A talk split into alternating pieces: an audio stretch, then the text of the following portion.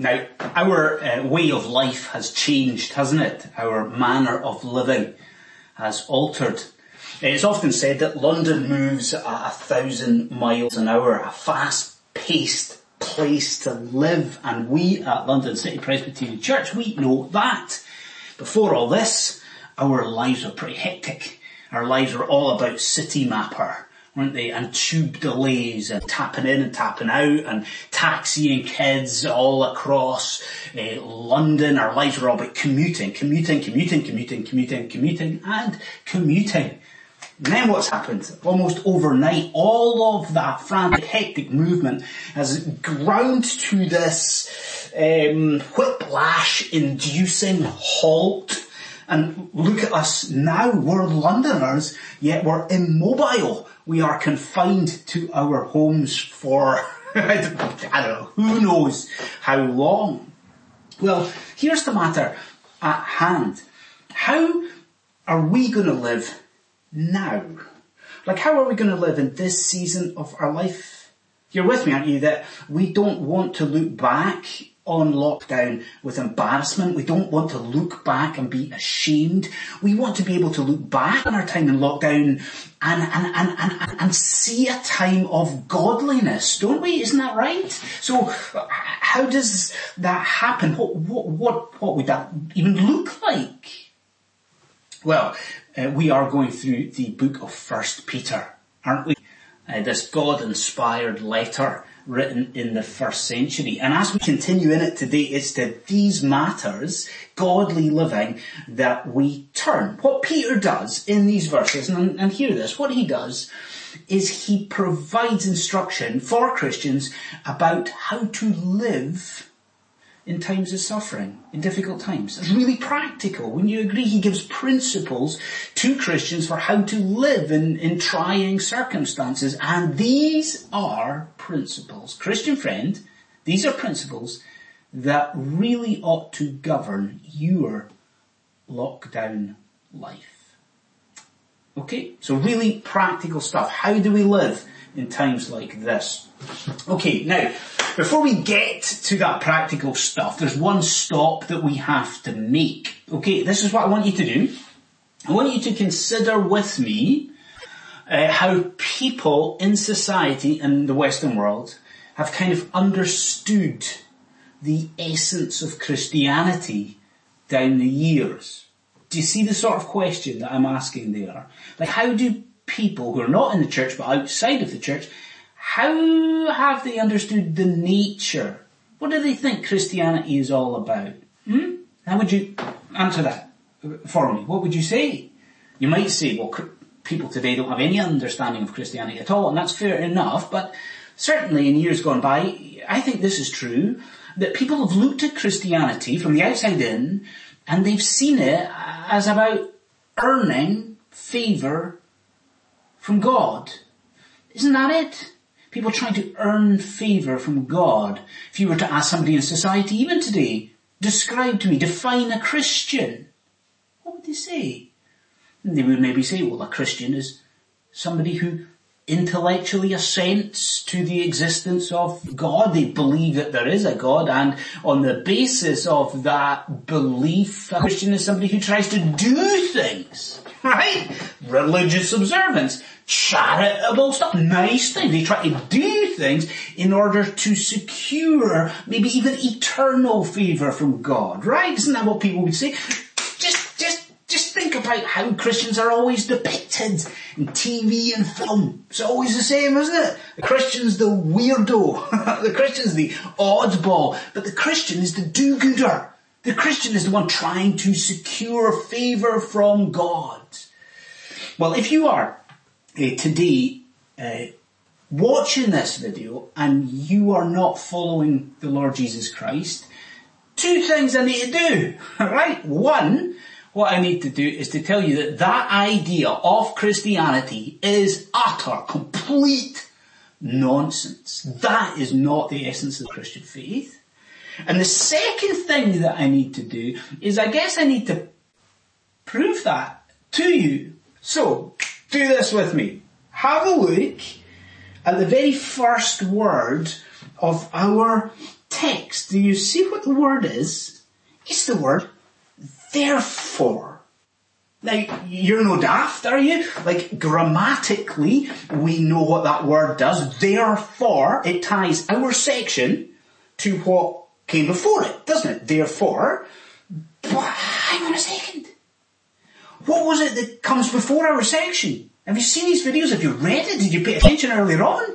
What Peter's done is he's laid out for us the beauty and the benefits of Christian salvation, hasn't he? He said to Christians, you're saved the foreknowledge of God, the work of the Holy Spirit, the sprinkling of Christ's blood. You're born again, this imperishable inheritance. You have already got this incredibly privileged, favored status with God. Do you see it? Do you? When in verse 13, our section, Peter begins to talk about how we are to live. What's he not doing? He's not showing us how to earn favour with God as though that were the essence of Christianity. No, he's showing us Christians how to live in gratitude for what God has already done for us. Isn't that it? You know it if you're a Christian. Isn't that right? That the, the, imperatives, the commands, Christian life, they always come on the back of the indicatives. What is Peter doing here? He's not saying, live like this to be accepted by God. No, he is saying Christian, you are already accepted. It is all of Christ Jesus. You are already favored by God. It is all of grace through faith. It's all in Christ and Therefore, therefore, this is how you ought to live for the praise of God and even, even in suffering, even in lockdown. So, so you're with me? Are you? Like we see that the logic, the order of this. It is not, this is how you must live to be saved. Peter is writing to Christians, you've been saved by grace, therefore live like this. We see the order, the logic, but we need to get to the substance of actually how does Peter teach us how to live uh, for Christ's glory. Now, this morning what we're going to do is just two things. We're just going to hit two uh, points, two headings. We're going to look at two principles that Peter gives here. In fact, I'll give you them both just now. We're going to think about if I can get it, we're going to think about living in lockdown hope.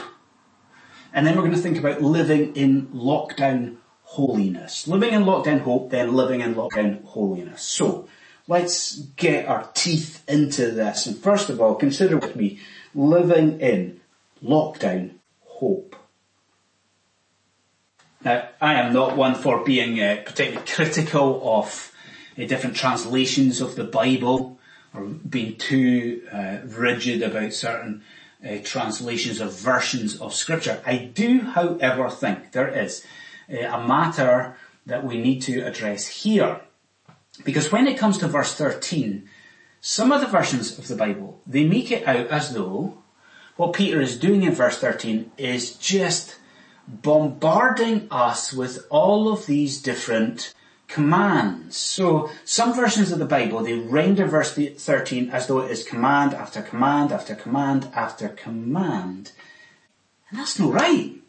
See, in verse 13 there's a lot going on and there's participles and all that, but in verse 13 there is but one imperative. There is but one command that Peter is giving to you and to me. And if you have a look at the verse, you will perhaps see that. So do you see it? God has saved us. How do we respond? God has done so much for us. Therefore, what's the command? What are we to do? We are to set our hope. Set our hope. Now, uh, I could be wrong about this. I'm wrong about most things. But I reckon because we've thought about hope in a video not all that long ago, I, I reckon we don't need to dive into the sort of, think about the nature of the Christian hope too much just now, do we? Like you listening to this, watching this, you, you totally get Christian hope. Hope in the New Testament is not just a pipe dream or wishful thinking, is it? We know that. I love thunderstorms. Alright, you need to know that about me, okay? I love, I love a good, do you like a good thunderstorm? I love a good thunderstorm. So I can say to you just now, oh I really hope that we have a thunderstorm later on this evening. But here's the reality. That's not based on anything at all. I have not even checked the weather forecast. It is just a pipe dream. It's just wishful thinking. And you understand, I understand, that hope in the New Testament is not like that. The Christian hope is, is what? It is expectation, yes, yearning, yes, but it's concrete. It's actually a confident expectation, a sure expectation. Why? Because it is based on something, something that has already happened. We hope, certain hope, based on the resurrection of the Lord Jesus Christ. So we don't need to delve into that in too much detail. We don't. But I do think you and I have to consider the focus of our hope. And this for me just now is pretty easy to illustrate. it is, uh, because if you think about uh, London or you think about our society just now, what is it that everybody is looking forward to? this might not be you. I don't know who's watching. So you might be the most antisocial person that has ever lived, right? And if you are, fair enough, exclude yourself, okay? What about everybody else in society? What is everybody else looking forward to? I'm right in saying, aren't I? Everyone is looking forward to the moment that lockdown is over. Okay, I'm not talking about like you're a gradual sort of fading out or phasing out of, no, no, I'm talking about everyone looking forward to the day when all of those restrictions are completely removed and you can see and hug your friends, right? We're looking forward to seeing our extended family, putting our arms around the people. Like this society just now is looking ahead to one specific date, that date, longing for that date. Well, if you look at the text here, isn't that how Peter is thinking at this point here? Like, do you see what he's saying? He's saying in suffering, how do we get through it? We look ahead to a specific day that's coming, and it's that day when Christ shall be revealed, the second coming of Jesus Christ. I'm asking you, Christian friend, listen to me. I'm asking you, do you see it? Because you might be sitting at home just now and you're thinking, how on earth am I going to navigate the vessel of my life through these troubled waters of lockdown and COVID-19. How do I navigate all of this? And you see what Peter's saying, do you? He's saying, how do you navigate these waters? You keep your eye on the horizon. Isn't that it? The Christian life, we look up, we look ahead, we keep our eyes fixed ahead, we keep our eyes on the prize, don't we? And if you're a believer, Doesn't it greatly warm your heart to see how Peter describes the second coming and what will happen in the second coming of Jesus Christ? Doesn't it? Your heart burn within you to consider it on that day, not only shall Jesus Christ himself be disclosed to every eye as the, the King of Kings, the Lord of glory. But what, what else did we read? Do you see what it said? We on that day will be brought grace, grace. Christian friend, do you see it? You have nothing at all to fear in the return of Jesus Christ. There is nothing but undeserved favour to be poured out on you. That do you see what it means? Like it means that I can promise you that Christian friend, your existence is only set to get better. That no matter how good God has been to us, and hasn't He been good to us in this life, it is only set to improve. That when Christ returns, you are going to receive a litany, an abundance of undeserved blessing, of an embarrassment of spiritual riches. You and I shall see Him as he is. But on that day, you and I will also receive from that gracious hand of God, we will receive perfecting grace. We're getting there with this, are we? Like we're beginning to see what Peter's saying. God has done this for us. He has saved us. Therefore, what do we do? We are to set our hope through suffering on the return of the Lord Jesus Christ. But I'll be honest with you. I do think there's something more solemn that we have to consider because what if we're sitting here and even as Christians, all of this seems so remote to us. Does it seem remote to you? That such as our apathy, even as Christians just now, our spiritual apathy, that this idea that we are yearning for the second coming of Jesus Christ just seems so, oh, so alien and so far removed from our daily experiences. How long have we been in lockdown, you and I?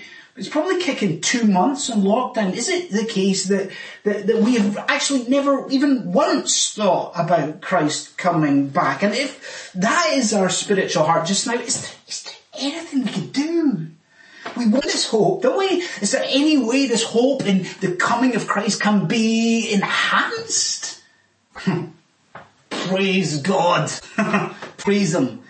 Because it's that very matter that Peter goes on to deal with here maybe if you look at verse 13, maybe you'll see a common thread in what he says. Did you notice some common ground? Like, do, do you see the repetition there? See, I think the point Peter's making is this, that if we want to have our uh, hope enhanced, that our minds must first be right. Did, did you see that? Our minds must first be, be right. We give so much, don't you think we give so much credence to emotion in the Christian experience? Don't we? We, we love the emotional, we love a buzz, don't we? We love a buzz. We love that. An emotional Christian uplifting hymn. We, we want to feel it right? We really want to feed. but what's this truth I think that Peter's bringing to us? It's actually quite surprising. He's telling us in Christian living, our hearts follow our minds. Our hearts follow our thinking. Just do this. Look at the two clauses that he gives us here. Do, do you see them? How do we, uh, we're asking, how do we set our hope on Christ? How does that enhance? And he says, first of all, he says, look at that, by being sober minded.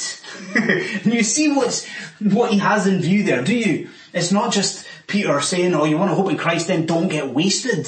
It's not just, oh, you know, make sure you don't give yourself to drink too much. It's, it's that, it's literal, but it's so much more than that, isn't it?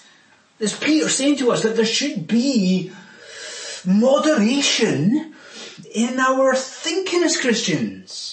If we want to hope in Christ, you and I are not to be intoxicated by the things of this world you know, inebriated by our careers and by our possessions and intoxicated by educational advance. No, Peter's saying it can't be like that. There, there is for the Christian, if we're going to have true hope, there ought to be measured thinking, a calmness, a sensible thinking. And then, look at the other one. I love this one. Because we, were saying, how do we, how does our hope for the second coming enhance? And, and he says, by preparing our minds for action. I love it. Like I'm, I'm not pretending to be an expert in these things because I'm quite simply not, but I love it because the Greek there is just, just epic. You listen to it literally, really it's like this, you know, how do we hope? How do we enhance this hope? And Peter basically says by girding up the loins of your mind. do you see the, do you see the sort of idea? It's that idea of the ancient people of God. You know this, right? You know this. The ancient people of God, if they had hard work to do, they had hard graft that day, what would they do? They would take their long flowing garment and they'd roll up, they would tuck their garment into their belt, okay, to sort of free up their arms and their legs for this hard graft. Do, you see what Peter's doing? He's saying that to you. It's the kind of equivalent of, oh, come on Christian, roll up the sleeves of your mind. Did you see the Christian, to enhance our hope, we can't be lackadaisical and whimsical in our thinking. We've got to be given to disciplined thought. Consider it. You and I are to be given over to purposeful thinking, intentional thinking. It's surprising, but it's really important. That we're asking God at this point, in light of your great salvation, how do you want us to live through suffering? And what is part of what we're seeing here? God's saying back to us, train your mind. So I'm going to suggest this to you, Christian friend, practically speaking. You and I genuinely need to make space each and every day. And yes, that's for Bible reading. It must be for Bible study. And yes, it must be for prayer, but you and I need to make space simply for thought. We need to meditate on God. We need to spend real purposeful time thinking about our lives from an eternal point of view and? And why? Do you remember why? You got it, don't you? All so that we might have an increasing longing, a greater yearning for that day that is to come, that day when our Saviour appears. So we see, do you remember what we see? What was it? Living in lockdown hope. That was it, wasn't it? Living in lockdown. Okay. I promised you two things, right? I promised you uh, living in lockdown hope, but then there was a second one. So much more briefly, secondly, we see living in lockdown holiness. Okay, living in lockdown holiness. Now, if you don't know me uh, particularly well, I was um, born and brought up in a Christian home up there in the north of Scotland. I, I was brought up in a home that, not a home where the Bible was not just read, but the Bible was taught. Okay? Now, despite that, uh, when I became a when I was converted in early 20s and, and I started attending a local church, uh, I realised, despite my upbringing, I realised that I was pretty unfamiliar with much of the, the vocabulary of the Christian faith. Like, do you, do you see the idea? You know, I had heard words like sin, sanctification, justification, propitiation. I'd heard all of these sort of technical terms used. I pretty quickly realised I didn't understand what those words meant, and I also realised I had to pre- resolve that and resolve it fast. Well, as we uh, come now to what is a second, the most explicit command that God gives us for Christian living, a command about holiness. I reckon that although every one of us, like you know that term, you've heard that term, I reckon it would probably benefit us for us to linger on that and unpack exactly what, what, what does that like? What has God got in view when he talks about holiness? What does he have in view for how we live just now? Okay?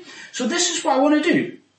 As we come into a close in this sermon, I just want to throw, throw out or throw at you three words that help us to work out what is Peter calling for in our lockdown living, right? So you get the idea just as we come in a close, three words that help us to wrestle with holiness just now.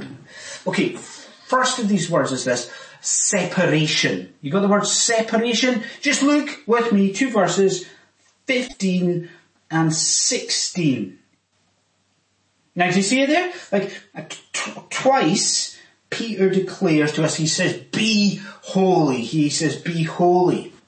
Now, if you're sitting there thinking, well, that sounds a bit familiar, actually, this idea of be holy. Well, that's not a surprise, because what Peter's doing, actually, is he's quoting the Old Testament. So there he is quoting the Old Testament book of Leviticus. Now, this is cool, though. If I bring up before you just now what is what God says just before this and just after this call for holiness in Leviticus, maybe you'll see why I'm talking about separation. Have a look at this. So this is in Leviticus, Leviticus 18. Look what God says to his people. So he's talking about holiness, either side of this, and then he says, you shall not do as they do in the land of Egypt where you lived, and you shall not do as they do in the land of Canaan, to which I'm bringing you. You shall not walk in their statutes. So, so, so you see the idea? There is in the Old Testament, but clearly carrying on, for First Peter carrying on to the New Covenant age, there is this demand from God that even now, even in lockdown, even in suffering, that God's people, what do we do? We have to differentiate ourselves from the standards, the practices, the values of an unbelieving world. And you need to think about that. Like you need to think about that right now. You need to think about that this afternoon. What does it look like to be separate and to be different from our unbelieving world? Do you see it? You and I, friends, we have to separate ourselves from the drunkenness that so many people are resorting to to try and get themselves through lockdown. You and I have to try and separate ourselves from the laziness that so many people are embracing at a time like this. The idea here, when we're thinking about holiness, is you and I living separate, separate lives, separate standards. Okay, second word, let me throw this word at you, the word self-control. Self-control. Look at verse 14. Verse 14. Now do you see what Peter does there? You see what he does? He's, he's pushing us towards holiness, isn't he? But he's doing it by showing us what, showing us what we've got to avoid. He's saying to us, do not be conformed to the passions of your former ignorance. What do you think of that? it might actually sound a bit rude. You know, your former ignorance. Seems a little bit cheeky, doesn't it? But you get it, right? You see what he's doing. Like he, Peter's clearly speaking to Gentile Christians. You would never say the former ignorance of Jews. Speaking to Gentile Christians, he's speaking about the former way of living, how Gentiles, you know, with pagan worship before they were Christians, these Gentiles would have been given to all manner of evil, sinful desires. And I think he lists them later on in the book, you know, they'd be given to passions and lust and, and, and, and, and lawlessness he talks about there. And he's talking about that. And what is he saying? Basically, Peter is saying here, no longer. To these Gentile Christians, he's saying, no, do not be conformed to those passions. Lust, the immorality, sensuality, lawlessness, no longer And isn't that really striking for us? Come on. I think we know that we have this tendency to be really easy on ourselves when we're going through any sort of hard time. Isn't that right? You know, when it comes to wrestling with our sin, what do we tell ourselves a lot of the time? We say, yeah, I'll, I'll deal with that sin and I'll, I'll fight that sin uh, later, but I'm going through a hard time just now, so it's kind of understandable. Like, uh, you know, we let ourselves off lightly, and we don't, you know, we'll, we'll deal with it later. But now I'm suffering now, so I, I uh, you know, I'm not going to wrestle with this. And what is God saying here? God is telling us in First Peter, even in suffering, even in lockdown, especially now, perhaps, God is saying, we must, you must pursue holiness, Christian friend. We must pursue self-control. Do, do, do you see that in lockdown, you and I have to get much, much better at saying no. And saying no to ourselves. And saying no actually to our own impulses and our own sinful desires. So, what the two words thus far? We've seen separation We've seen self-control, and then the la- the third of these, the last of these words is this word, the word standard. Standard. You got the word? Everyone? Standard. The boys and girls have to get it because you've got blanks in the worksheet that you were supposed to print out as well, right? So the word standard. Because, would you not agree with me on this? That it would be so much easier for us when we're thinking about Christian holiness if we could only just have an example to follow.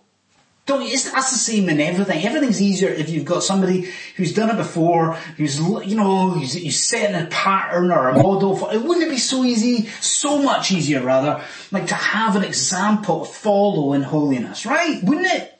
Well again, praise God, because that is what Peter mentions here. So you just have a look at verse 15. Who is the model of holiness he sets up for us? Is it himself? Is he saying, look at me? Is he saying, this is another suffering Christian, look at them? Look at verse 15. What does he say?